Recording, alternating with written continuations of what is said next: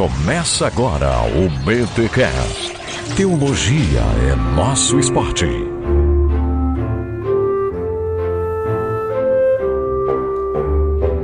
Muito bem, muito bem, muito bem. Começa mais um BT Cash de número 291. Eu sou Rodrigo Bibo e vamos para mais um episódio de Sherlock Holmes espiritual.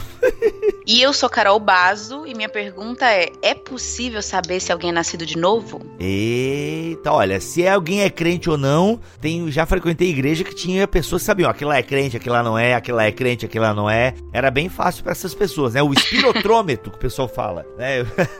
é o espirotrômetro. Gente, voltamos aqui com a Carol para continuar a falar das afeições religiosas de Jonathan Edwards com notas bem influentes de Gerald McDermott. Gerald McDermott. Gerald... Mas eu gostei o jeito que você falou, ficou bonito. Ficou meio, sei lá, meio inglês. Gerald. Né? É, Gerald McDermott. é, ficou, ficou, ficou, ficou bacana. Gente, é importante você ouvir o episódio da semana passada, gente, porque é uma linha contínua de pensamento, então é muito importante que você volte no BTcast da semana passada, acessa aqui o nosso site ou procura aí no Spotify qual BTcast que vem anterior a esse. Beleza? Mas antes da gente continuar, vamos para os recados paroquiais.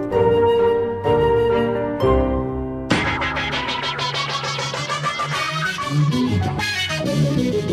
nos recados paroquiais dessa semana tem aqui comigo Cacau Marques. E aí, Cacau, primeira vez nos recados, não? É, acho que não. Cacau, estamos oito anos na internet, cara, produzindo podcast. Você conheceu o, o Bibotalk como, Cacau? Diz aí. Foi apresentado pelo meu amigo Carlos Alkschbirs, vice-presidente da minha igreja. Olha aí! Ah, verdade, lembrei, lembrei, lembrei, lembrei. Muito bom. Que faz o quê? Um tempinho já isso, hein, Cacau? O que ele me mostrou era o de. Do milênio. Não, era o calvinismo e arminianismo. Olha aí, que legal. Poxa, bacana. Gente, estamos há oito anos na internet produzindo conteúdo. Ó, Cacau começou como ouvinte, agora já é membro do concílio aqui do Bibotal. Tá achando o quê, cara? Sou do Pequeno Concílio. do Pequeno Concílio. Vamos trazendo pessoas boas pra perto e é isso, galera. E olha só, pra celebrar oito anos de BTcast, oito anos de conteúdo bíblico teológico nos seus ouvidos, mente e coração. A gente vai fazer um sorteio. Palmas, senhor Maurício Machado. Fogo de artifício. O que der pra colocar aí, o que o tempo permitir. Gente, olha só, vamos estar fazendo aqui alguns sorteios, mas olha só, Cacau, a gente tá oito anos dando conteúdo aí de graça pra galera. A gente vai pedir uma coisinha em troca, tá? Uma, ano a gente vai pedir uma coisinha em troca. Uma pesquisa, Cacau. Pessoal tem que entender que é importante nós conhecermos a nossa audiência. Por isso, a gente vai fazer uma pesquisa. E galera, sério, é rápida a pesquisa, de verdade. E é muito importante para nós conhecermos a nossa audiência, nós podermos elaborar um Media Kit e, Cacau, até poder mudar, né, algumas coisas, né, do, do site, ter uma noção melhor do que tá, de quem nos ouve e tal. E olha só, Cacau, vamos estar sorteando para quem participar da pesquisa algumas coisas bem legal. Diz aí a primeira coisa que a gente vai estar sorteando para quem participar da pesquisa destes oito anos de BTcast. Então vamos lá, em primeiro lugar, o primeiro prêmio será um kit completo da série Cruciforme de edições Vida Nova!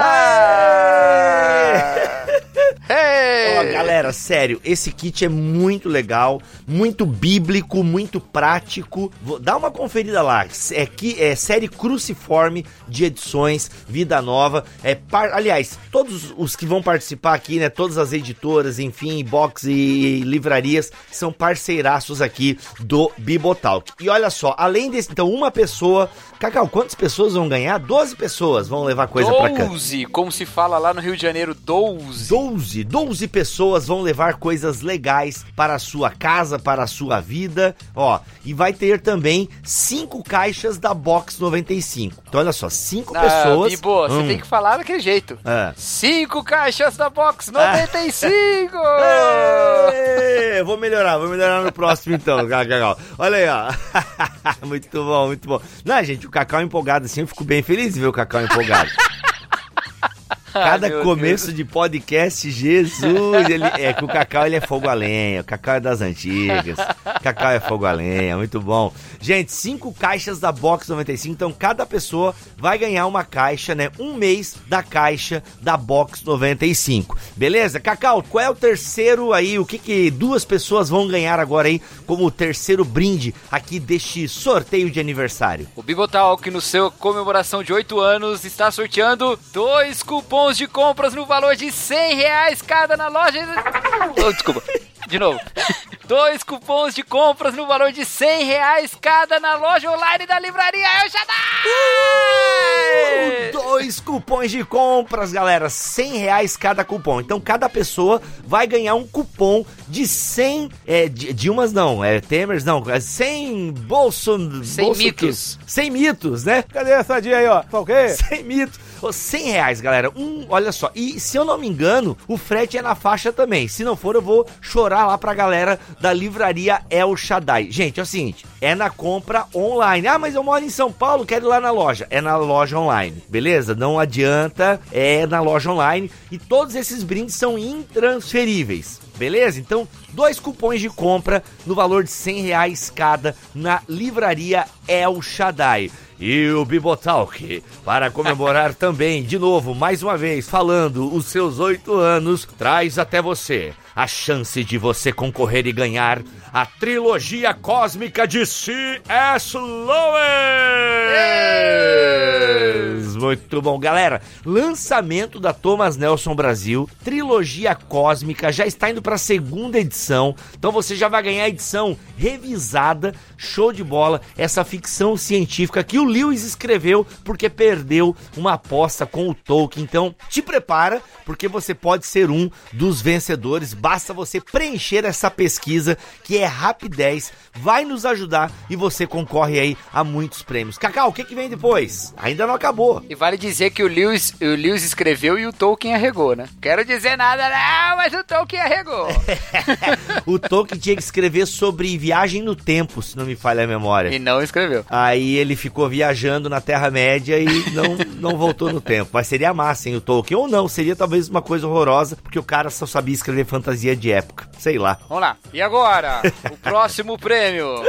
Para uma pessoa, oh. para uma pessoa, essa pessoa vai receber, essa que for sorteada nesse sorteio, receberá como prêmio dos oito anos do Bibotalk, do BTcast, receberá dois livros da editora Mundo Cristão! É, gente, Mundo Cristão parceiraça aqui também do Bibotal, que estão sempre com a gente é, nos BTDs, como a Thomas Nelson, e vão nos dar aí dois livros. Já falei com a Jaque, é como eu botei a Mundo Cristão aqui, Cacau, sem falar com a Jaque antes. É, vou colocar aqui, depois eu vejo quais são os livros. Mas não tenho dúvida que serão dois livros bacanas. Vai que a Jaque fala o seguinte: ah, diz pra pessoa entrar lá no site e escolher dois livros que a gente manda pra ela. Ah, garoto. Oi, hein? Já pensou? Olha só. E Cacau, dia 3 de agosto em Campinas a gente vai ter o quê? PTD! Olha só. Então nós vamos sortear duas entradas francas para o BTD, que vai acontecer em Campinas dia 3 de agosto. Então, cada pessoa, né, vão ser dois é, ganhadores, beleza? E cada um vai ganhar uma entrada franca para o BTD. Gente, é isso. E incluído nessas entradas também o aéreo e o hotel! Não, não! não. Meu, cara, gente, isso aí foi uma piada do Cacau, tá? Não está lá no site. Isso aí é o Cacau mega empolgado depois de comer, seja lá o que o Cacau acabou de almoçar. desculpa, desculpa, desculpa, eu estou, tô, tô empolgado. Estou desconfiado de que isso, de que tinha muita salada verde aí nesse prato. Gente, é isso. Olha só, galera. Um kit completo da série Cruciforme, um vencedor, cinco caixas da Box 95, cinco vencedores, dois cupons de compra no valor de 100 reais da livraria El Shaddai, duas pessoas, a trilogia cósmica de C.S. Lewis, um vencedor, dois livros da Mundo Cristão, um vencedor, duas entradas francas para o BTD, dois vencedores. Beleza? O link para você participar está aqui na descrição deste BTcast. Lembrando, Cacau, que o pessoal tem até quando para participar desse sorteio? Até o dia 11 de junho de 2019, 11 do 6. 11 do 6. Então, não marca a toca. Bibo, é, eu tô ouvindo esse podcast agora em setembro de 2019. É, cara, se tu quiser participar da pesquisa, nos ajuda, beleza? Mas nós não podemos é, lhe dar os brindes, né? Não tem como você concorrer aos brindes. Mas, se você quiser participar da pesquisa para nos ajudar, o link está aqui na descrição do BTcast, beleza? Valeu, Cacau. Vou, quero gravar mais recado paroquial contigo depois do almoço dessa dieta aí de ervas que você está. É... muito bom, muito Valeu, bom. um abraço. Gente, fica aí então com a segunda parte. Você já ouviu a primeira e a Carol continua arrebentando na segunda parte de Afeições Religiosas de Jonathan Edwards.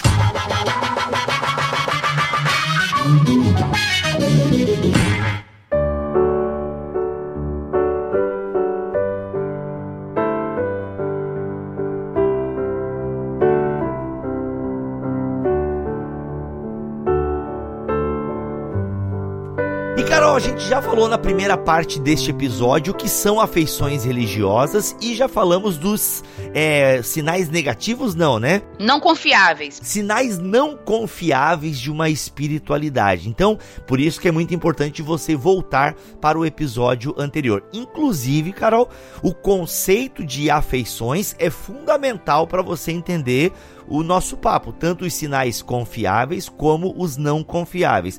Eu vou pegar uma definição breve aqui, Carol, para a galera começar a se situar e tal. Mas repito, gente, se você não lembra muito bem do episódio anterior, sério, vai lá, ouve de novo e depois vem para esse episódio que você vai ter um estudo, um estudo show de bola das afeições religiosas em Jonathan Edwards. Então olha só, o McDermott define assim: as afeições são inclinações fortes que às vezes pode estar em conflito com emoções mais momentâneas e superficiais.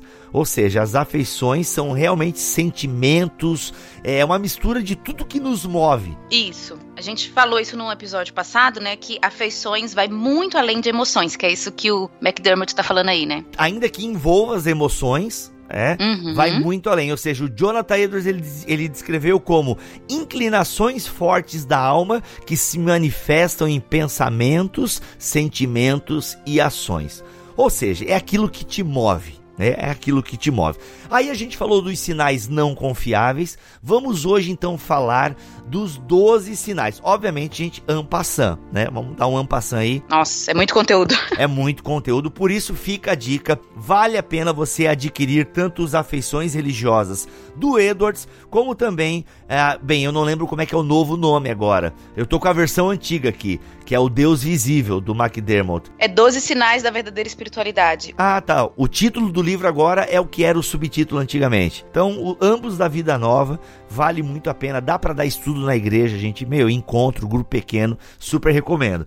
Vamos lá então, Carol. Vamos para o primeiro sinal confiável de uma verdadeira espiritualidade. E é claro que a gente, a pergunta que tu fez na abertura aqui, né, Carol? A gente vai dar subsídios para a gente poder fazer, não ser um Sherlock Holmes de espiritualidade, né? Hum, aquilo lá é crente, aquilo lá não é. é. Mas com certeza é um parâmetro. E se a gente fala tanto em avivamento, Carol, é importante a gente ter, ok, mas a gente vai julgar como esse avivamento. É importante a gente ter ferramentas para julgar os avivamentos. E aí? É isso tudo aí a gente falou até no episódio passado, né? Ele ficou bem completinho nesse sentido, até o contexto que o Edward escreveu esse livro e tal. E até explicando, né, minha pergunta aí da abertura, minha reflexão, é, o Edwards começa essa segunda parte do livro falando sobre isso, sobre o cuidado que a gente tem que ter de não ser esse Sherlock Holmes, de tentar. Não é que a Bíblia nos dá e nos leva a essa atitude atitude de sondar, discernir as pessoas, né? Discernir um falso profeta, discernir um falso mestre. O Edwards aponta isso, mas a gente tem que ter cuidado de não ter a posição de julgador tipo Deus. Tipo assim, é, você não é salvo e nem vai ser. Tipo assim, né? A gente tem que ter esse cuidado, porque o Edwards até fala: esse julgamento final de bodes e ovelhas vai ser no, no fim dos tempos. E só Deus pode fazer esse julgamento total. Mas esse discernimento, esse cuidado, a gente tem que fazer assim. E, já que você usou bastante Sherlock Holmes, se a gente vai ser Sherlock Holmes, a gente tem que ser você, de nós mesmos, principalmente. É, esse é um ponto, sabe? A internet, abrindo um parênteses aqui, Carol, é que na internet a gente vê muito isso. E eu já fiz isso, né? É. Tu vai na internet, pá, e tu Sherlock Holmes na galera,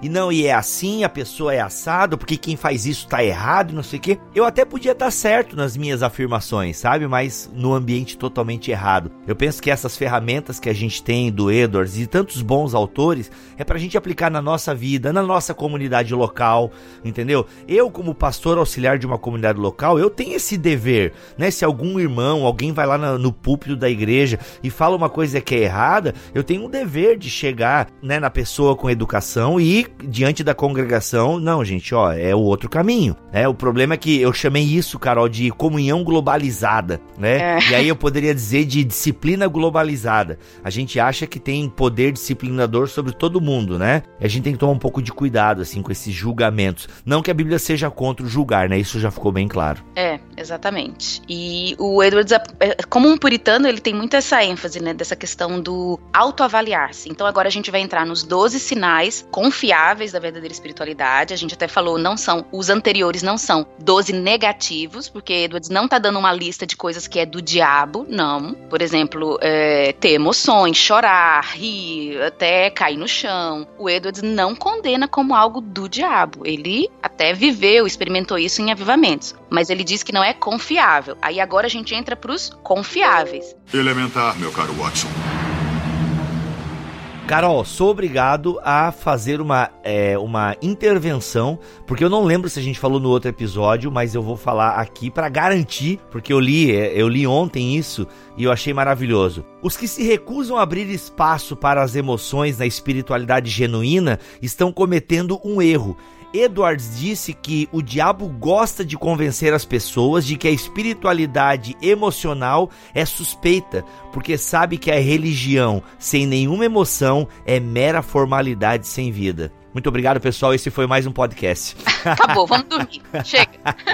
Não, mas fantástico isso. Carol, o pessoal já tá nervoso. Porra, gente, vocês vão começar a falar ou não? Para de enrolar e começa. Vamos então. Então vamos lá, o Edwards dá 12 sinais confiáveis e o primeiro deles, a gente eu vou chamar assim um resumo de uma fonte divina e sobrenatural. Basicamente, o Edwards já começa com a base assim top. A gente vai ver que todos os sinais, eles meio que são parecidos, eles um meio que gera o outro. Então o primeiro, resumindo, o Edwards diz que a verdadeira espiritualidade nasce da habitação do Espírito Santo. Eu, eu gosto de usar um exemplo assim: é, a verdadeira espiritualidade nasce de alguém que teve o coração mudado, tipo um carro, o motor foi trocado. Porque o argumento do Edward sempre é o seguinte: é possível uma pessoa não convertida ter expressões de espiritualidade e não ser a verdadeira espiritualidade? Esse é o ponto que ele tá combatendo, assim. É possível. Então a gente tem que ter discernimento, tem que estar alerta. E ele, assim, no livro, eu não vou entrar nesses pontos, que é bastante coisa, mas no livro, ele usa muito exemplo bíblico de pessoas que foram tocadas pelo Espírito Santo, mas não têm habitação do Espírito Santo. Então a gente pode usar o exemplo de Balaão, que a gente usou é, na, no, no, podcast passado, que era um cara que profetizou e viu coisas. Ele era um profeta real, ele via coisas, mas ele era um falso profeta. A gente dá o exemplo de Saul, que estava no meio dos profetas e profetizou. Então, assim, existem vários exemplos bíblicos e na prática mesmo a gente vê isso. Pessoas que às vezes choram numa reunião, uma reunião que foi super, uma pregação que foi super boa e tal, a pessoa chora, mas não quer dizer que ela tá com o Espírito Santo habitando nela. Ela não nasceu de novo, ela tá sendo tocada. O Edwards faz essa diferenciação. Então, o ponto é: a toda verdadeira espiritualidade nasce de uma fonte divina e sobrenatural, habitação do Espírito Santo. Então, é a, primeira, é a base, né? Com certeza. O relacionamento com o Espírito Santo, né? Essa ideia que ele habita em nós, ele habita na igreja, né? Essa, eu gosto dessa relação, já falamos várias vezes aqui nos podcasts. É, os comentaristas não são unânimes. Ei,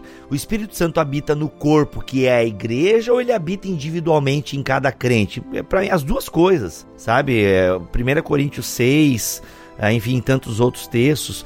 O, ele habita em nós, ele habita em mim. E é claro que ele habita em mim porque eu estou no corpo, que é a igreja, né? Não é essa coisa individual, eu sozinho e tal, mas eu sou, né, o templo de Deus e, é, e isso faz toda a diferença. Esse Espírito Santo que testifica no meu coração, né? E isso é muito legal quando Paulo fala, né, tanto aos Romanos quanto aos Gálatas, isso. né, que ele testifica ao meu coração que eu sou filho de Deus, cara. Sabe essa testificação interior do Espírito, ela é fundamental, ela é fundamental. Aí o segundo ponto ponto que para mim é um dos mais bonitos, mais fortes. Aqui eu preciso fazer até uma menção, assim. Deixa eu dar um testemunho, deixa eu dar um parêntese rápido. Ótimo, ótimo. Testemunhos são ótimos. É, esse esse livro Afeições Religiosas mudou minha vida, assim. Eu, vejo que nas igrejas a gente fala muito sobre ser santo, sobre viver uma vida de santidade, mas raramente as pregações é, desenham a santidade na nossa frente, sabe? Entende o que eu quero dizer, assim? Por a gente não desenhar uma figura de santidade para as pessoas, as pessoas não buscam. A gente, a gente fica falando, ah, eu quero ser santo e tal. Mas o que, que vem na nossa mente quando a gente fala ser santo? É, será que é só pureza sexual, sabe? Sei lá. Os jovens só pensam nisso, pureza sexual. E não é, é muito mais. Então, quando eu li o livro do Edwards, ele desenhou na minha frente o que, que é uma vida de santidade. Então, para mim, esses 12 sinais é um desenho do que, que é ser santo. E que a gente também poderia dizer outra coisa, né? Desenhar Jesus é desenhar santidade. Seria a mesma coisa, assim.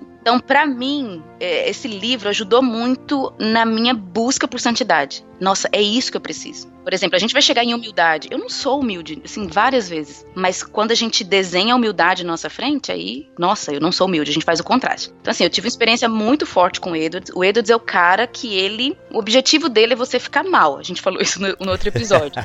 Mas é bom, é aquele mal, tipo assim, nossa, eu preciso crescer, eu preciso ir além, assim, eu preciso. Então, ele, ele dá uma prensada, assim, ele aperta a gente, é muito bom. Mas vamos lá. Segundo sinal confiável, né? Atração a Deus e a seus caminhos por amor a Ele. Então, o Edwards vai dizer que a verdadeira espiritualidade, ela está enraizada não no amor próprio, mas no amor a Deus, independente de todas as coisas. Então, ele vai até dizer o seguinte, que a prova de se sua vida cristã, sua espiritualidade é verdadeira, é se quando você não tem nenhuma bênção de Deus, se você continua amando a Ele. Hum, vai falar até que os primeiros cristãos eram assim. Elementar, meu caro Watson. É, eu penso que isso é fundamental, porque as pessoas caracterizam muito a relação com Deus pelas coisas que possuem em Deus. É, eu até coloquei esses dias no, no Twitter, ou sei lá onde eu coloquei, que nós temos uma geração de pregadores agora, de jovens pregadores, e eu tenho acompanhado alguns nas redes sociais e acabo vendo alguns trechinhos assim das pregações. É claro que julgar um pregador pelos trechinhos que ele põe no Instagram, eu sei que não é o método científico mais adequado. Mas se a pessoa se deu o trabalho de jogar aquele trecho numa rede social onde ela alcança milhares de pessoas, bem, ela acha aquilo importante. Bem, estou julgando usando isso como recorte. E, e, é incrível, assim, né? É sempre a bênção, é sempre, né? Deus vai te dar, é só você crer, tudo você já tem em Jesus. Então, assim, você não vê o lamento, você não vê o ei, prepare-se para o não de Deus, né? Você continua amando Deus se Deus não responder a sua oração, você se sente menos filho de Deus por Deus não responder às suas orações, enfim, é, não se tem a frustração, né? Não se sabe lidar com a frustração. E o ponto é que é, quantas pessoas vêm à igreja e vêm à fé cristã mais pelos benefícios que tem ao redor, e realmente tem, né? Andar com Deus realmente tem muito benefício. É, tipo, até coisas básicas, sabe? Muita gente está na igreja pelo simples senso de pertencimento a uma comunidade, que é super legal. Ótimo. Você tá uhum. ali, se daqui a pouco você tá fazendo uma atividade, um ministério e tal. Mas o que que nos leva à vida cristã mesmo? Qual é o motivo? É Deus ou é tudo que tá ao redor de Deus, né? Então ele fala que o teste sempre vai ser o sofrimento. Quando eu sofro, quando eu não tenho nada, eu continuo vivendo minha espiritualidade ou minha espiritualidade é sazonal. É só quando eu ganho alguma coisa da parte de Deus ou da parte da igreja, sei lá, a gente pode colocar. Ou seja, é no deserto que a gente ou adora ou a gente blasfema. Isso. Que no deserto não tem nada, ou é Deus ou é a negação. É. Ele fala até que os santos verdadeiros, eles se concentram nas excelências de Deus. Isso é muito Edwards, né? As excelências de Deus, tudo que ele é. A espiritualidade está concentrada ali, não naquilo que ele pode dar ou nas nossas próprias experiências. Por excelências, eu poderia colocar a palavra atributos, que é mais utilizada pelos teólogos hoje? Seria isso aí. Tá, a primeira, então, vamos recapitular. A primeira é a convicção, né? A fonte, não, a fonte sobrenatural, ou seja, sou a habitação do Espírito.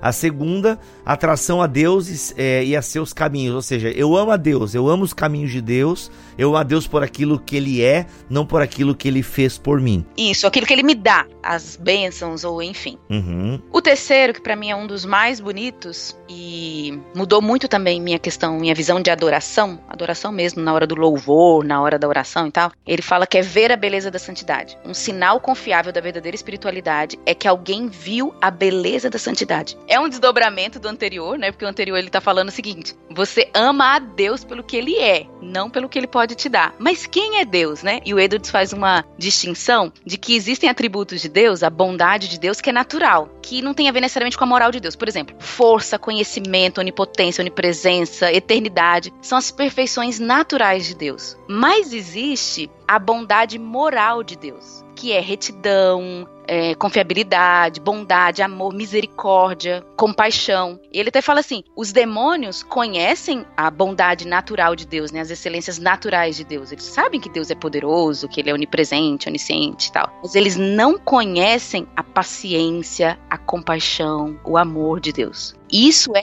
a beleza da santidade. Santidade quer dizer, né, a gente sabe, é separado, ele é diferente. E existe uma beleza nessa diferença de Deus, que ele não é. Existem atributos de Deus que são não compartilháveis, né? Então ele fala que a espiritualidade verdadeira é aquela que vê essa beleza, viu isso aí. Então muita gente relaciona com Deus e tem medo de Deus, sabe que ele é poderoso, sabe que ele pode curar um câncer e tal, mas não conhece a compaixão dele, nunca viu essa compaixão. Então ele fala que a verdadeira espiritualidade nasce disso aí. Ou seja, na verdade, é, é um caminho, né, Carol? Eu penso que a gente. É que falando esses pontos assim pode parecer meio sistemático, mas tudo pressupõe uma caminhada com Deus. Né? É importante a gente enfatizar isso que nós somos o caminho. Então a, a, espiritualidade, a verdadeira espiritualidade, ela acontece numa caminhada em direção a Deus e ao outro, né? E então não adianta você ficar sentado na sua casa, na frente do seu computador, ouvindo até mesmo podcast ou vendo pregações no YouTube. Não, é uma caminhada. Isso pressupõe uma busca, uma caminhada. Então é importante a gente colocar isso bem fundamentado, porque todas essas coisas, eu penso que essas descobertas em relação a Deus, né, esses atributos, tudo isso vai acontecer numa caminhada. E se a gente, eu, assim, se a gente fica fugindo de algumas coisas e busca só alguns atributos de Deus e, e busca só algumas facetas da vida cristã, a gente acaba não experimentando esse todo de Deus, né? E olha que interessante, a gente podia até é, ver muito isso. Por que, que a espiritualidade das pessoas são são fracas, né? Assim, é, daqui a pouco elas estão bem, daqui a pouco elas estão mal e tal, porque tá baseado em quê? Esse ponto aqui do Edus tem muito isso. Em que que tá baseada a sua espiritualidade? O que que você tá vendo para adorar? É, o que que você tá vendo para orar? se o cara não vê nada, vai ser realmente fraco, vai ser, vai ser difícil, vai ter semana que, sabe assim? Mas se a pessoa vê a beleza da santidade, não é só que ela vê Deus, ela vê a beleza. Beleza tem a ver muito com atração, aquilo que para nós é belo nos atrai, né? O James, como é que é o nome do cara? Guy Smith. Não, não é o James é, a gente fala muito dele aqui, mas é o outro, eu esqueci, James, James Houston. Houston, sim, Isso, um dos caras da espiritualidade aí.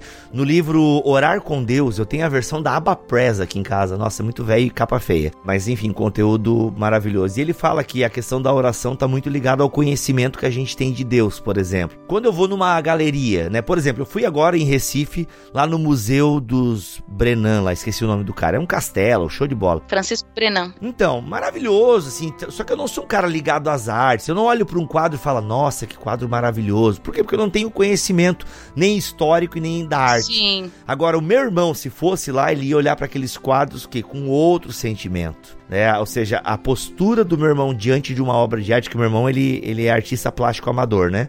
Então assim, a postura do meu irmão diante de uma obra de arte é diferente da minha, porque porque o meu irmão conhece né? Ele conhece, ele caminhou nas artes plásticas e tal. Então, é, aí o James Wilson faz essa aplicação, né? Então, a quantidade que você ora, ou seja, a sua espiritualidade, está muito ligado ao seu caminhar com Deus, ao seu, ao conhecimento que você tem de Deus. Que quanto mais você conhece a Deus, mais você está diante de alguém que você vai apreciar, né? Vai reconhecer a bondade, as bondades de Deus e tal.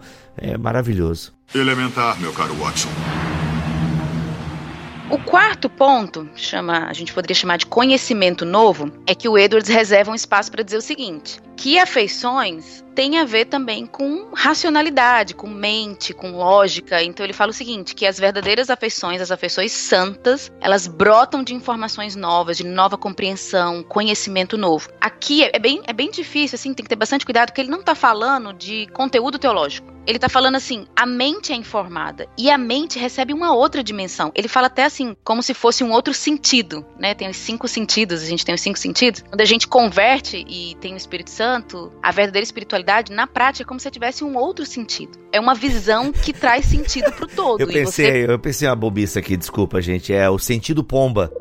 É que tem o sentido aranha e tem o sentido do Espírito Santo. Ai, que horrível, horroroso. Mark, até corta pra eu não passar vergonha com a audiência, por favor. Não, não corta não, Mark. Deixa eu humilhado.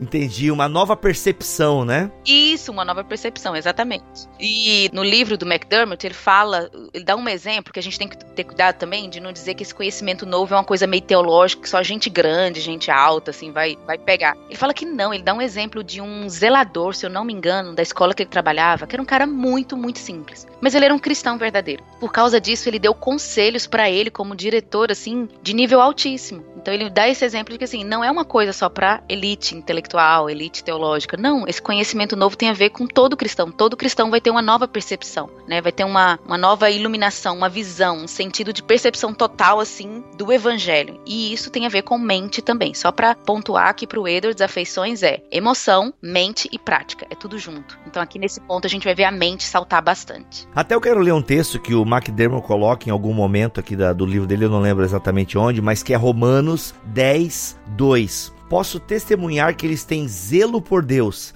mas o seu zelo não se baseia no conhecimento. Ou seja, ele fala, é, eu não sei se cabe aqui, se eu estou aplicando bem, Carol, me ajuda até a construir a ideia. Mas ele está falando no contexto em que o McDermott trouxe, essa ideia de que tem gente que até tem zelo por Deus, tem zelo e, e, e, e, quer fazer as coisas de Deus, mas se não tem um conhecimento, né, um conhecimento renovado, acaba fazendo as coisas erradas. A pessoa até pode dizer que ama Deus, mas ela tem práticas que são contrárias às escrituras, porque ela não tem esse conhecimento. Porque assim, quem se converte, assim, Carol, isso é uma coisa que eu não abro mão. Eu penso que não é porque é uma experiência empírica, mas é porque eu tenho, eu acho que, respaldo na escritura. Quando eu me converti, quando eu senti o toque do Espírito Santo, sabe?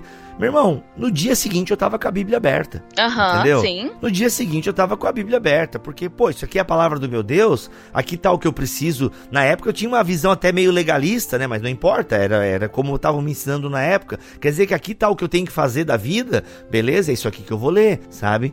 Então eu lia mais a Bíblia como uma carta de mandamentos do que como uma carta de amor, beleza? Tudo bem. Tava com uma ênfase equivocada, mas não importa. Conforme você vai lendo as escrituras e vai caminhando com gente crente, você vai achando equilíbrio.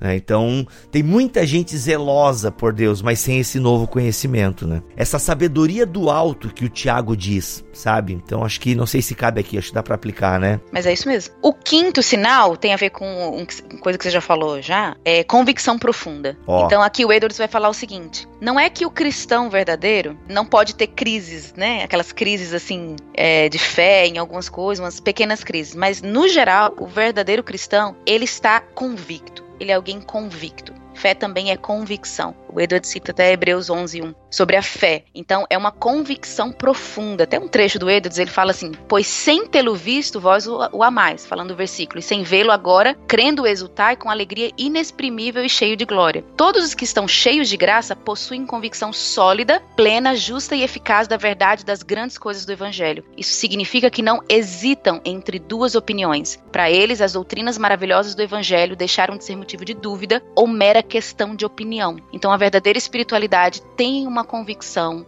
tem uma fé que é convicta. Ela não não tá no mar, né? Não tá indo pelas ondas, tem uma convicção. Embora é possível ter pequenas crises de fé e dúvidas em relação a doutrinas e tal, óbvio, é possível. É, eu penso que aí até ah, os calvinistas e alguns arminianos de quatro pontos, eles se ancoram, né? Cara, uma vez que você foi iluminado, né? Uma vez que você foi, uma vez que você experimentou a salvação, não volta atrás, né? Eu eu tenho dificuldades com esse ponto, mas eu da minha vida eu digo, cara, eu não, eu acho que assim, eu falo eu acho, né? Mas pô, mano, eu não sei se eu me desvio não. Convicção, Bibo. Não, mas sabe, sabe assim, essa caminhada que a gente tem com Deus e né, as coisas que experimentamos, e sim, estou falando de experiências com Deus. Meu irmão. Aqui ele não tá falando só de salvação, não. Ele tá falando é, até mais geral, né? Assim, sim, sim, sim, com certeza, com certeza. De, a segurança de ir profundo em Deus é o ponto aqui. Nossa, a gente tá indo bem nos pontos, já estamos na metade. Olha aí, estamos sendo bem ampassando mesmo, olha aí. Tudo que a gente não fez no episódio passado. É, justamente, justamente. Mas é que a gente se aprofundou um pouco mais e tal. É que, galera, assim, ó, a Vida Nova não tá pagando a gente, tá? Bom se fosse, né, Carol? Vida Nova não tá pagando a gente, mas, mas que realmente é bom. E até, vamos dar uma dica aqui que eu não sei se a gente deu da outra vez, mas a Carol deu para mim no off-topic. Porque o Edwards, ele não é assim tão fluido na leitura dele. Então, se você não tem prática de leitura, vai direto pro McDermott, entendeu? Porque o, que o McDermott faz, segundo a Carol e eu também pude comparar aqui, ele cita, ele usa o Edwards como base, mas usa uma linguagem mais acessível e até mais contemporânea, digamos. Uma é, releitura, né, praticamente. uma releitura, uma espiritualidade mais contemporânea, considerando os nossos dilemas da contemporaneidade e tal. Então, vai direto pro McDermott que é, é garantido. Elementar, meu caro Watson. Vamos pra qual agora? Já falamos da convicção profunda, né, Carol? Pegando a metade agora. Humildade. Humildade. Sinal confiável da verdadeira obra do Espírito. Já que você tem problema com isso, fala bem devagar pra Deus falar contigo. Vai lá. Quem não tem, né, problema com humildade? É, aquele que diz que não tem, tá mentindo. Pois é. Esse ponto é importante, vamos puxar pra contextualização do Edwards. É, a gente fala isso, falou isso na- no episódio da vida dele, falou isso no episódio passado. O Edwards está no momento pós-avivamento, onde várias pessoas que passaram pelo avivamento agora saíram do avivamento julgando todo mundo. É aquele tal do eu tô no mover e você tá frio. Uhum. Você não é nascido de novo, você que foi contra o avivamento e tal. Ele viveu tudo isso na época dele. Então, esse sexto ponto faz bastante sentido. Então, o que o Edwards aponta é o seguinte: verdadeira espiritualidade gera humildade. E é a essência da verdadeira espiritualidade. Não tem como você dizer que você tá no fogo, que você tá com a vida espiritual alto nível, se você não é humilde. Então, essa é uma das grandes provas do Edwards, né? É a questão da humildade. O que seria humildade pra Edwards? A gente consegue definir aqui? Consegue. Humildade, para Edwards, é, e ele é bem bíblico nisso, é a realidade da vida. Tudo que eu tenho não vem de mim, vem de Deus. Olha só, ele até coloca isso, o McDermott também coloca, sinal de falsa humildade. Porque muitas vezes a pessoa assim é tipo, ô Bibo, você é muito bom, você é muito bom comunicador. Aí você fala, não, não, para ser humilde eu tenho que negar isso. Não. Ah, sim, sim. Eu a sou bom modéstia. comunicador. É, eu sou bom comunicador. Mas eu tenho certeza que isso veio de Deus. Não é negar a realidade. Então, eles falam o seguinte sobre sinais de falsa humildade. Uma falsa humildade seria admirar suas próprias experiências e considerar espiritualmente superior a dos outros. Uhum. Ser humilde é negar a si mesmo. Vai, é tomar a cruz, é o que Paulo fala tanto, né? Considere os outros superior a si mesmo. Meu irmão, só esse versículo que Paulo fala, agora não lembro onde é que tá, é Filipenses, eu acho.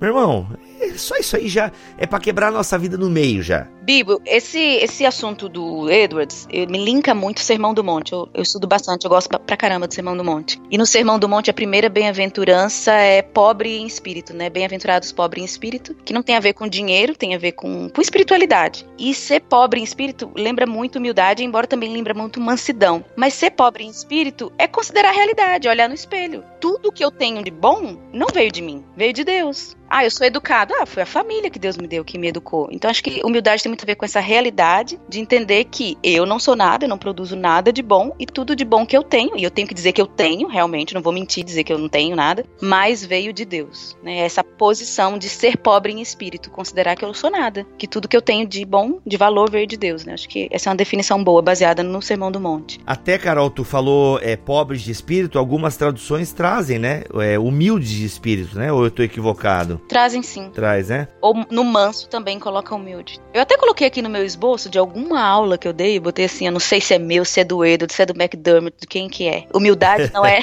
que a gente vai fazer no esboço, né? Vai, vai. Uma nota de quem? Humildade não é negar dons e habilidades, é ter um coração que sabe de onde eles vieram. Eita, repete. Humildade não é negar dons e habilidades, é ter um coração que sabe de onde eles vieram. Caraca, mano, olha aí.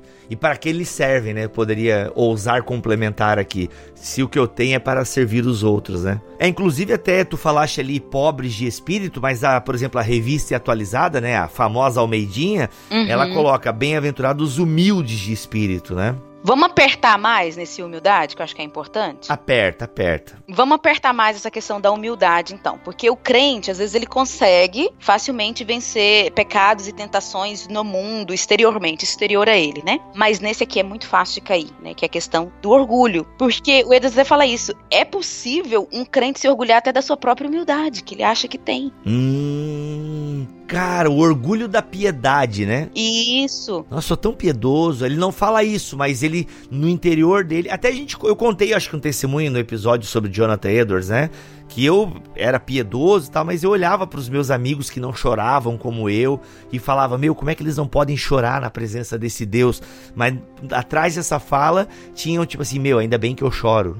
É. E um ponto que eu achei interessantíssimo, coloca no livro, que é sobre pessoas que não ficam contentes enquanto não podem ensinar os outros. Gente, isso é um pecado muito do crente. Eu tenho isso, nossa, várias vezes. Sabe qual é a minha, minha prática, é, minha disciplina espiritual de humildade? É ir em conferência onde ninguém me conhece e eu sou burra. Ah, então, pô, pratico isso direto. eu, eu tenho que ir, entendeu? Porque às vezes a gente vai em conferência, nossa, nossa, vem aqui falar e tal. A gente tá sempre pregando. Mas eu preciso, no mínimo, uma vez no ano, ir em conferência que eu sou uma Hellis mortal para praticar minha humildade o tal do crente, ele quer ensinar o tempo todo. Eu enfrento isso na minha comunidade local, por exemplo, aqui, você, talvez vocês enfrentem aí, né? Eu sou o pastor auxiliar aqui e, tipo, sou o que tem a formação mais robusta, digamos assim, né? Então é muito fácil eu realmente ter conhecimento teológico lá na minha congregação, porque lá na minha congregação eu sou a referência, entendeu? As pessoas vêm perguntar para mim, Bibo, isso tá certo, isso tá errado e tal. Só que graças a Deus pelo Bibotalk, por quê? Porque eu gravo toda semana com gente, e eu já falei isso em reunião pastoral, gente, vocês falam, eu fico falando aí que eu sou inteligente. Não, valeu, obrigado, eu realmente tenho um conhecimento, mas galera, eu recorro a fulano, a ciclano, a beltrano, então todo mundo recorre a alguém. Que bom que eu tô aqui, eu quero ajudar vocês com o meu conhecimento, mas, gente, tem gente muito mais fera aí, e sempre tem gente mais fera do que aquele que é mais fera, então... É. Eu aprendi, Bibo, com a professora minha de história da igreja. Hoje eu dou aula e tudo, mas eu, eu nunca esqueço, assim. É, a gente estava tendo aula de história da igreja e eu tive uma dúvida, eu perguntei assim para ela: Mas e isso, isso, isso e aquilo? Ela virou para mim e respondeu assim: Não sei. Mas foi um não sei, assim, tão lindo que, assim, meu Deus, aquilo abençoou meu ministério, minha vida, assim, até hoje. Se eu não souber, eu vou dizer: Não sei. E o tal do crente tem dificuldade de dizer não sei. Ele vai opinar, ele vai é, pegar alguma coisa que ele viu na internet, tal, tal, mas essa dificuldade de mostrar humildade, de mostrar quem é mesmo tal. Enfim.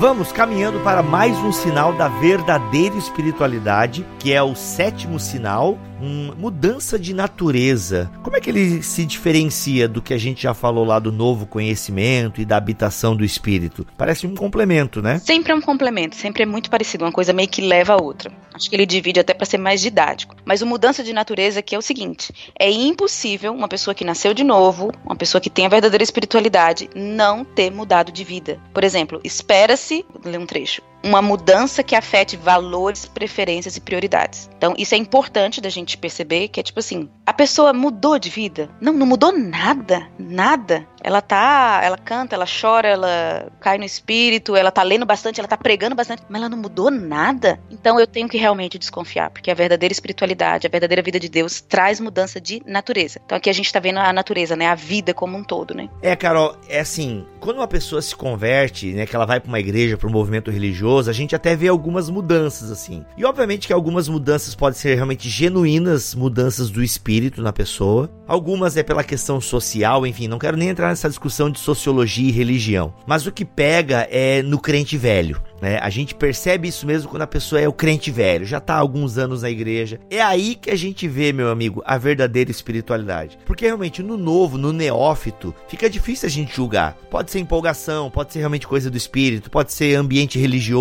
Agora, é no crente velho que pega. Eu tive uma situação tempos atrás em que fui conversar com, com um moço sobre algumas coisas que estavam chegando até mim sobre ele. E ele. E eu fui falar com ele, né? Ó, tá chegando isso, né? Sobre a sua pessoa e tal, sobre é, você estar é, ficando com as meninas e não é nenhuma nem duas e tal, papapá. Eu queria ver se isso procede, né? Porque eu quero ver, pode ser só fofoca, né? Como é que é e tal, tal, tal. E a primeira pergunta que esse moço fez foi: primeiro ele queria saber quem tinha dito isso para mim, tipo, quem é que tá dizendo isso, né? Ou seja, ele queria confrontar a pessoa que tava falando. Sim. Que nem é o importante, né? Já fugindo do problema, né? Já fugindo do problema. E a segunda é, ele falou assim: "É, é, primeiro que você fofoca e segundo é, tá, tu vai questionar a minha atitude como homem?" Hum. Tipo, não era nada disso, né? A atitude que eu fui questionar como pastor é: "Tu tá pegando a mulherada, irmão."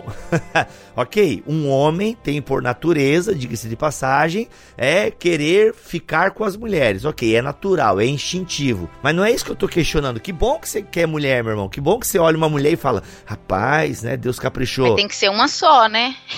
e, então, tá entendendo? E eu nem entrei depois muito nesse mérito e tal, né? Claro. Porque no fundo eu tive que resolver o problema da fofoca e não do caráter dele, né? Mas, assim, tipo, esse é o ponto, sabe? Uma natureza transformada é aquele negócio, né? O McDermott fala isso, né? Os santos, eles têm problemas para resolver, né? Você reconhece que a humildade, né? Eu tenho os meus problemas, todo mundo tem. Só que esse é o ponto, a gente reconhece a fraqueza e a gente não se orgulha dela, a gente não mascara ela, sabe? E outra, pelo menos alguém sabe do nosso problema, porque a gente não caminha sozinho, né? Então, para alguém a gente já abriu esse problema, a gente tá conversando, e isso é é um sinal de humildade, né? Você chegar para alguém, para alguém que você confia, alguém que é, pessoal, não tô falando de paternidade espiritual. Eu não acredito nisso, não sei se a Carol acredita, né? Eu não defendo essas coisas, mas depende significa, né? Para cada um que é uma coisa tão louca. Mas eu entendi o que você falou. Eu defendo discipulado e no discipulado eu escancar a minha alma para alguém,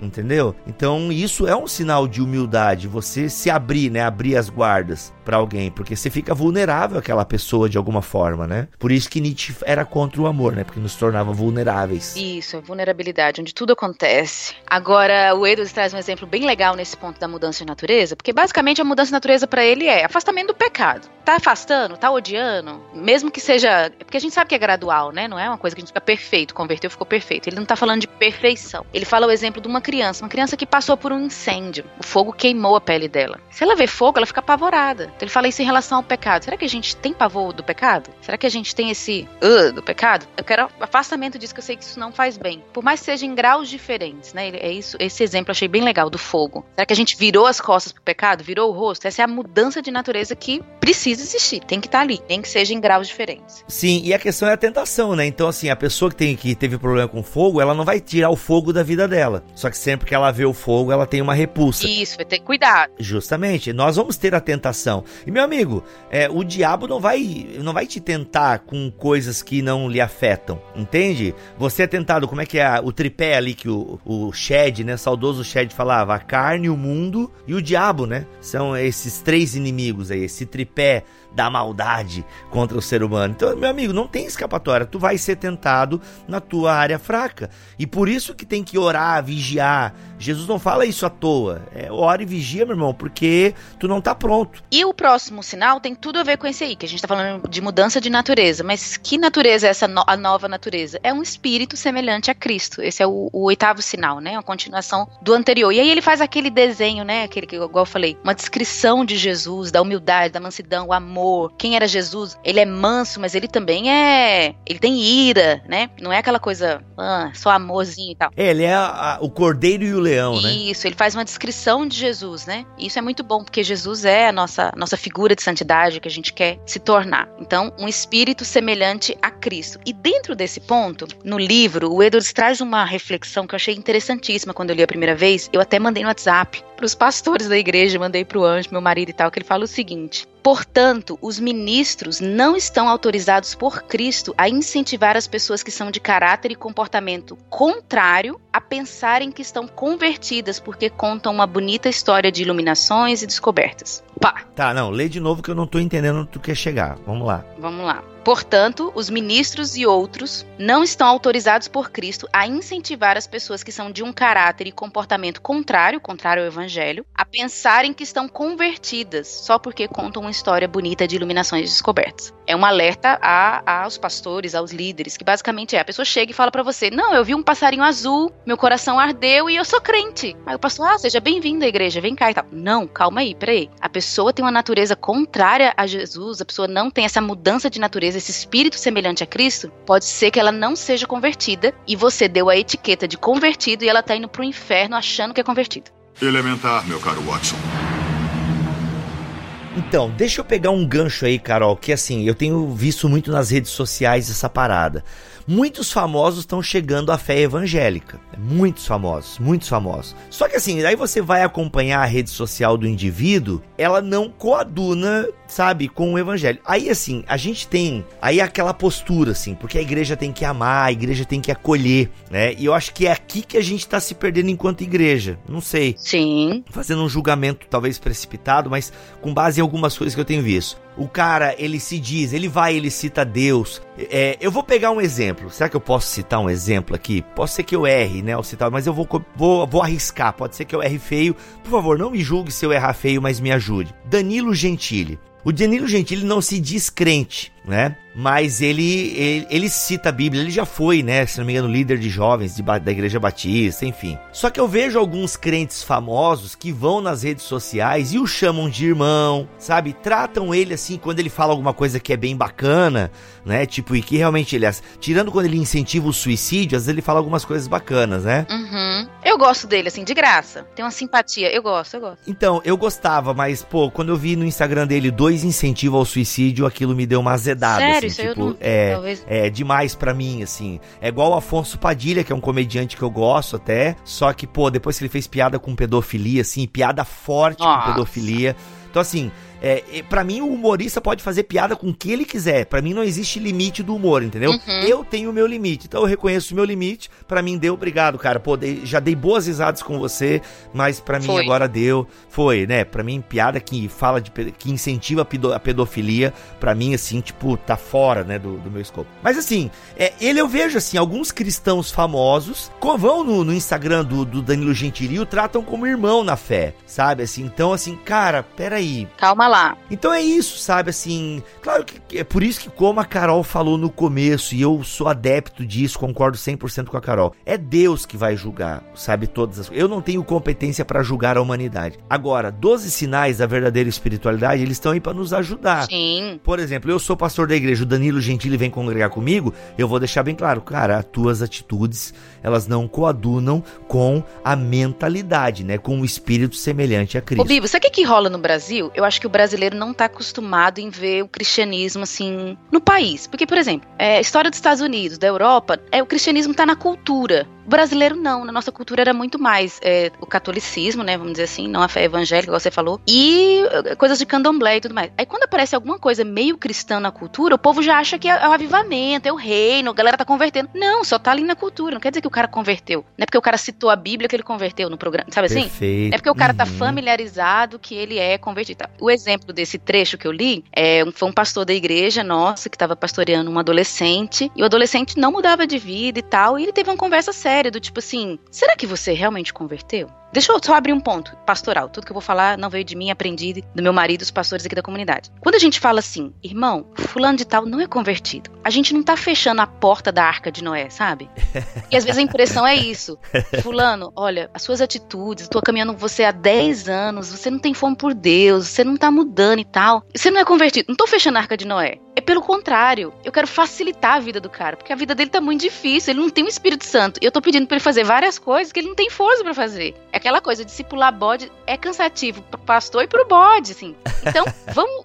Qual é a atitude quando eu vejo que, ou eu acho que alguém não é convertido? Pregar o evangelho, com amor, sabe? É pregar o evangelho o tempo todo. Ah, você fala assim, não, a pessoa é convertida, só que ela tá numa dificuldade de vida. Qual o remédio para ela? Evangelho. E quem não é convertido? Evangelho também. Então, assim, eu acho que a solução é simples. Eu acho que as pessoas têm uma atitude errada de julgado, tipo assim, não é convertido, por isso, é, vou deixar de falar com você, sei lá. Não, aquela pessoa precisa do evangelho. Embora que, não vou entrar nesse ponto. Mas a Bíblia fala sobre pessoas que agem, dizem cristão, não agem como cristão, com ele nem deveis comer, né? Hum. Mas eu não vou entrar nesse ponto, né? Deixa aí para outro, porque é só assim que tem, tem, um limite. As coisas têm um limite, né? Na... Muito bom. não vou entrar. Bom. E aí, Carol, é por isso que a gente precisa da humildade, que é a outra, que eu não sei se é o sétimo, já tô perdido aqui nos sinais. São muitos sinais, é muito Shyamalan para um episódio só. Mas por isso que a gente precisa de humildade, porque senão a gente vira realmente carrasco e fariseu e começa a, a com uma régua para medir a espiritualidade dos outros.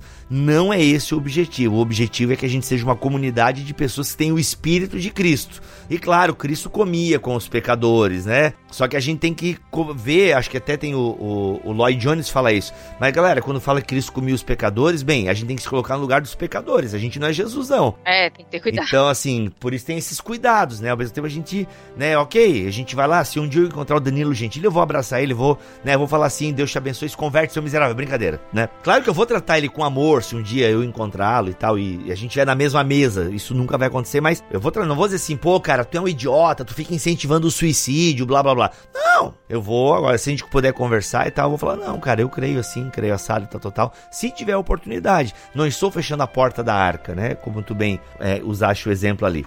E é por isso, Carol, que a gente vai pro nono sinal, que é o quê? O temor do Senhor, o temor de Deus, que é o princípio do saber. Perfeito. Tem muito versículo na Bíblia com temor do Senhor. Eu gosto de como o Edwards coloca, porque ele coloca como uma sensibilidade ou uma suavidade de espírito, porque temor do Senhor, temor é terror, é medo, tem isso aí mesmo. É um medo. Que a galera abandona. Isso. Não é um medo de um cara que vai me ferrar. É o medo de desagradar um pai. Eita! Precisa ter esse medo, esse temor. E, e realmente é uma sensibilidade. Tem gente que não tem essa sensibilidade. Porque o contrário do temor do Senhor é um coração duro, é um coração que não sente nada. Sai pecando, sai errando, dá umas tropeçadas, tá?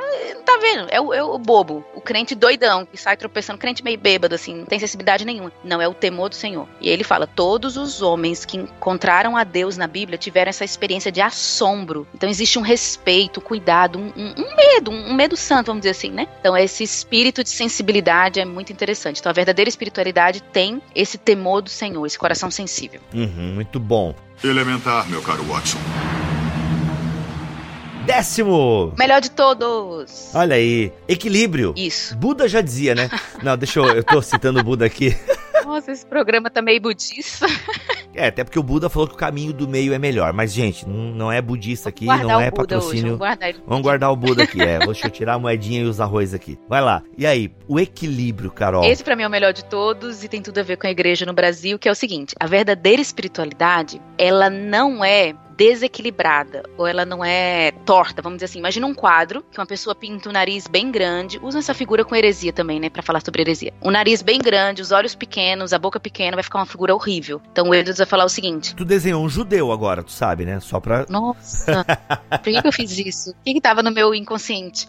o Rafinha Bastos, porque eu falei do Danilo Gentili, tu puxou o Rafinha Bastos, aí deu isso. Então, a verdadeira espiritualidade, ela não faz algo crescer em detrimento da outra. Então ele, ele fala de vários exemplos. Tem cristão que ama muito a Deus, mas não consegue amar o próximo. Isso é, uma, é um desequilíbrio, né? não é simétrico. Ele consegue muito amar os amigos, mas os inimigos não. Ele tem dificuldade. Hum, tem alguma coisa errada. Ou pessoa que consegue amar muito a igreja, mas não ama os de casa. Consegue amar o corpo, alimentar os pobres, mas não consegue amar a alma, evangelizar. Olha que exemplo fantástico. Aí o Edward ele vai dar uma do. vai falar sobre justiça social muito legal nessa parte do livro, né? Sobre pessoas que dão comida para os pobres, mas não querem evangelizar. Ou o contrário, evangelizam a alma, mas não dão comida aos pobres. Muito legal, ele tem umas sacadas assim genial para época dele. Olha um exemplo bem legal, bem comum. Gente que tem confiança em Deus para salvação. É, Deus me salvou, eu tenho certeza da minha salvação. É, mas eu não confio que Deus vai me prover o, o salário desse mês. É um desequilíbrio espiritual da espiritualidade, né? Então ele vai falar o seguinte: é claro que as pessoas vão desenvolver talvez mais uma área do que outra, vai acontecer isso, mas não pode haver um desequilíbrio total. Precisa haver uma simetria entre as afeições. Outro exemplo, gente que no culto público, na reunião, na conferência, adora Deus, chora, aquela coisa toda maravilhosa, delícia, adoro, mas em casa não consegue orar. Tem um problema. Por que, que o Edwards propõe isso aqui? Porque ele vai falar o tempo todo que a verdadeira espiritualidade ela é integral, ela é o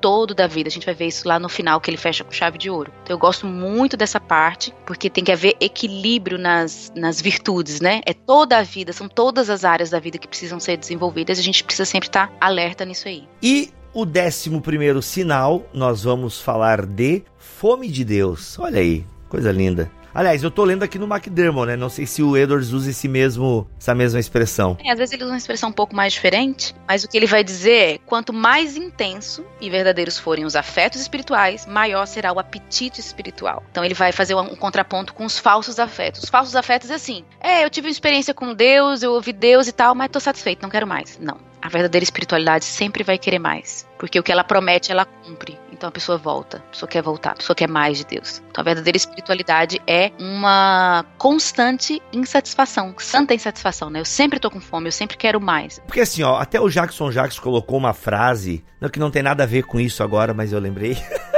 que é a ideia de que a gente nunca pode estar satisfeito, né, meu? Sempre tem algo para mudar na nossa vida.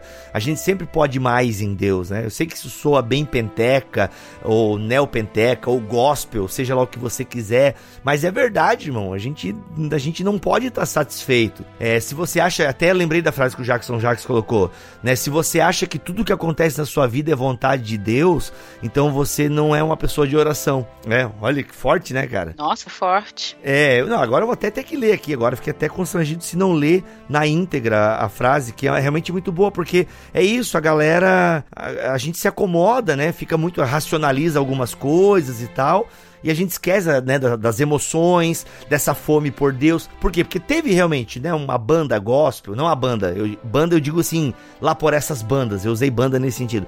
Mas teve uma turma, né, um movimento gospel que realmente é, sucateou ou fez uma espiritualidade errada em cima da fome por Deus, da busca por Deus, né? Que é a galera que valoriza só as emoções. Sim. Então a gente sabe que tem gente que estragou esses conceitos do fome por Deus, mas não, cara, é bíblico. A frase é a seguinte: Embora toda oração seja adoração no sentido mais amplo, geralmente a oração não é uma adoração. Na Bíblia, orar é pedir a Deus para mudar o jeito que as coisas estão. Se você sempre aceita o status quo como vontade de Deus, não pode ser um homem ou mulher de oração. Do Andrew Sandlin. Não faço nem ideia quem seja, Deus o tenha.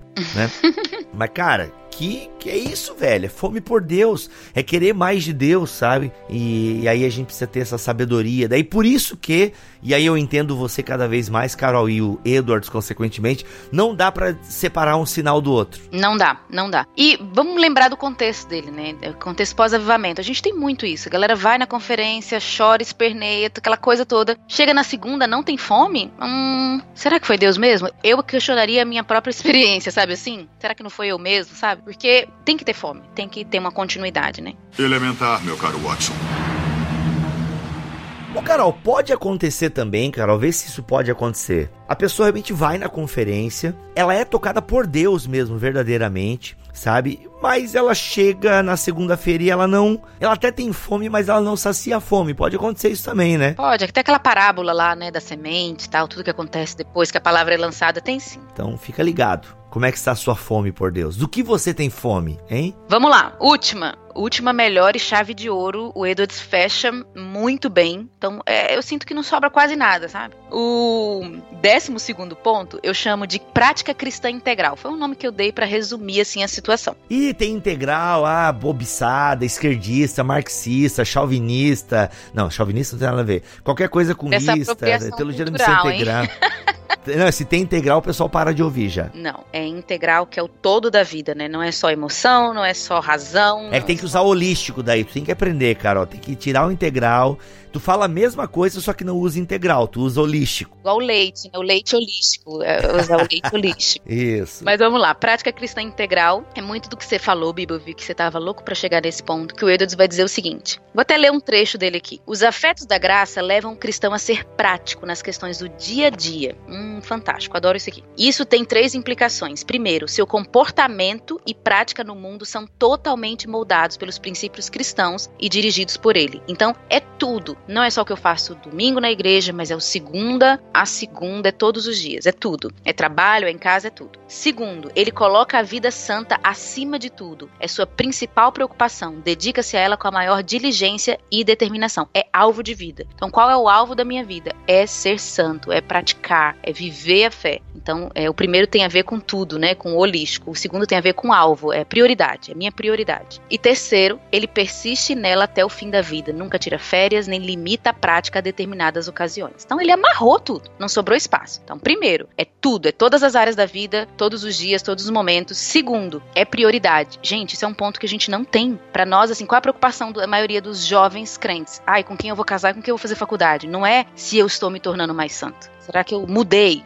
Por exemplo, esses dias eu fiz esse exercício. De três anos para cá, eu cresci em santidade? Esse ano, 2019, como que eu vou ser mais santa? Em que áreas eu preciso que o Espírito Santo me ajude a ser mais santa, me torne mais santa? É prioridade, assim, de vida. Santidade como prioridade de vida. E por último, não é sazonal, não é um momento da minha vida. É a vida inteira, é até ficar velho. É, é uma jornada mesmo. Então o Edwards vai falar que a verdadeira espiritualidade, ela é uma prática cristã, ela é do dia a dia, ela toca a vida. Ela é minha segunda-feira, meu marido pode dizer, minha mulher pode dizer, meus filhos estão vendo. Não é algo que só a galera da igreja tá vendo no domingo na hora da, do louvor, sabe? É uma coisa que tá todo mundo vendo. É integral, né? Isso. Maravilhoso, maravilhoso. Elementar, meu caro Watson.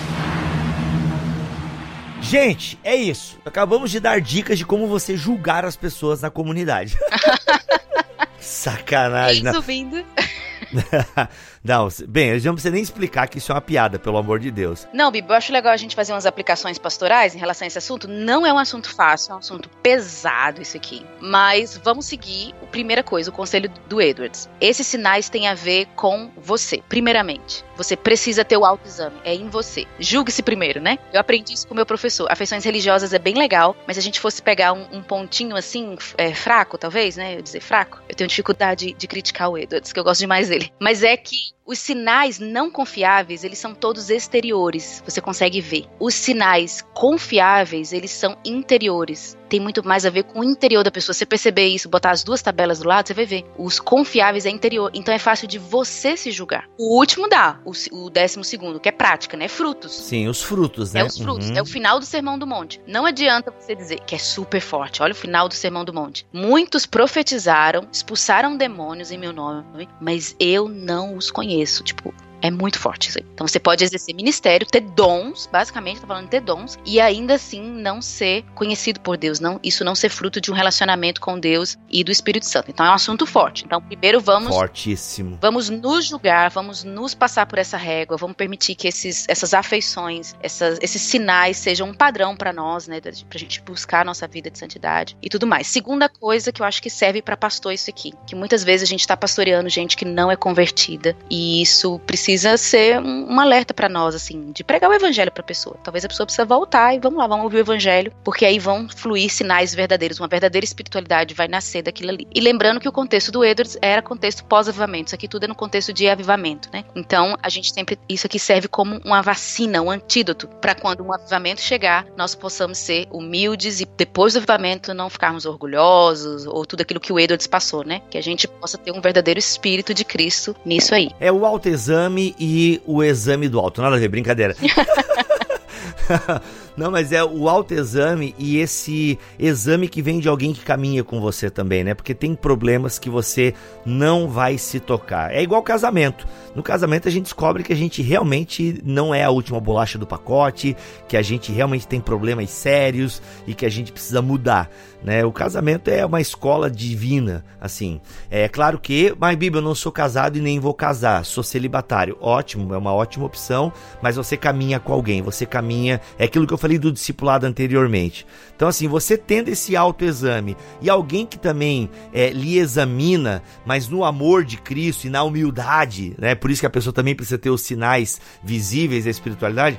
Meu irmão, esse é um, é um caminho muito bom, porque assim, como a gente falou no podcast do Jonathan Edwards, o próprio avivamento que começou lá com ele, foi se desenvolvendo, também foi esfriando, né? Também, e assim é a história de muitos avivamentos. Isso, hora acaba. Eles começam e tal. Inclusive a Carol vai voltar aqui um dia para falar sobre o, o, avivamento no país de Gales, que eu vi que você comentou em alguma rede social. Eu falei, opa, vamos, já vamos falar aí. Então assim, os avivamentos eles acabam. É claro que eles deixam frutos, é, e, mas então assim, deixa fruto em quem? Tem erros, lembra que a gente falou? Tem erro em avivamento, acontece. Tem erros nos avivamentos, então a gente precisa, cara, que assim, ser cristão é o que o Lewis dizia já, né? O Lewis dizia: olha, se você procura uma religião confortável, definitivamente o cristianismo não é essa religião. Porque É uma religião de constância, de, sabe, de estar observando, de estar vigiando. Cara, vigia. Olha o exemplo que Jesus dá, que o Antigo Testamento dá.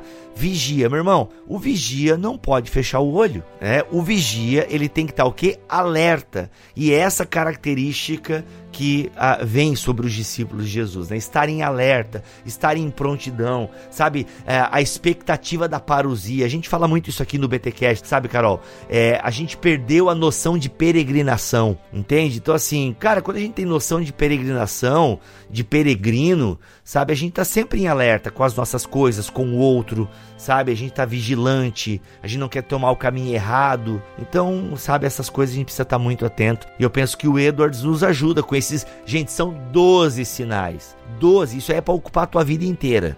Bibo, só uma coisinha no final que eu esqueci de falar, que se eu não falar, meu marido pode brigar comigo. Mano. Tudo isso que a gente tá falando, a gente não tá desincentivando busca por avivamento, busca pelos dons. A Bíblia fala, né? Procurar com zelo, né? Buscar com zelo os melhores dons. A gente não tá tirando isso. Eu acho que é só é só um ponto para nos ajudar, principalmente nós que somos de comunidades carismáticas, pentecostais. A gente precisa muito do Edwards para equilibrar a gente, porque a gente quer o mover do Espírito Santo, a gente quer os dons fluindo, a gente quer que venha avivamento, a gente quer tudo isso, mas a gente não quer ser uma comunidade ou, ou igrejas que tem isso em detrimento da santidade, né? No século XX, história da igreja, a gente vai ver a história de vários homens e mulheres que operavam no dom do Espírito, mas tinham um problema de caráter. Esse não é o modelo que a gente quer, né? E a gente vê que é possível, a pessoa tá ali, tá atuando, não dá para dizer que não é, embora tem gente que diz que não, né? Eu sou diferente. Mas é um equilíbrio que a gente precisa ter, assim, a gente ser maduro nessas questões de avivamento, nas questões de busca pelo Espírito Santo e tudo mais.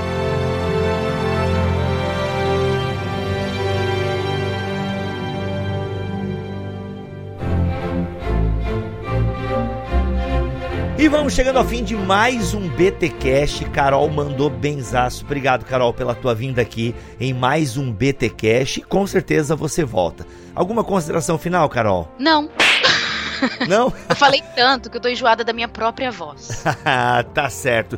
Gente, eu sou o Rodrigo Bibo, vou ficando por aqui e que a graça do Senhor Jesus esteja com todos vocês. Uma boa semana, pessoal. Boa semana, gente. Que Deus nos abençoe. Amém.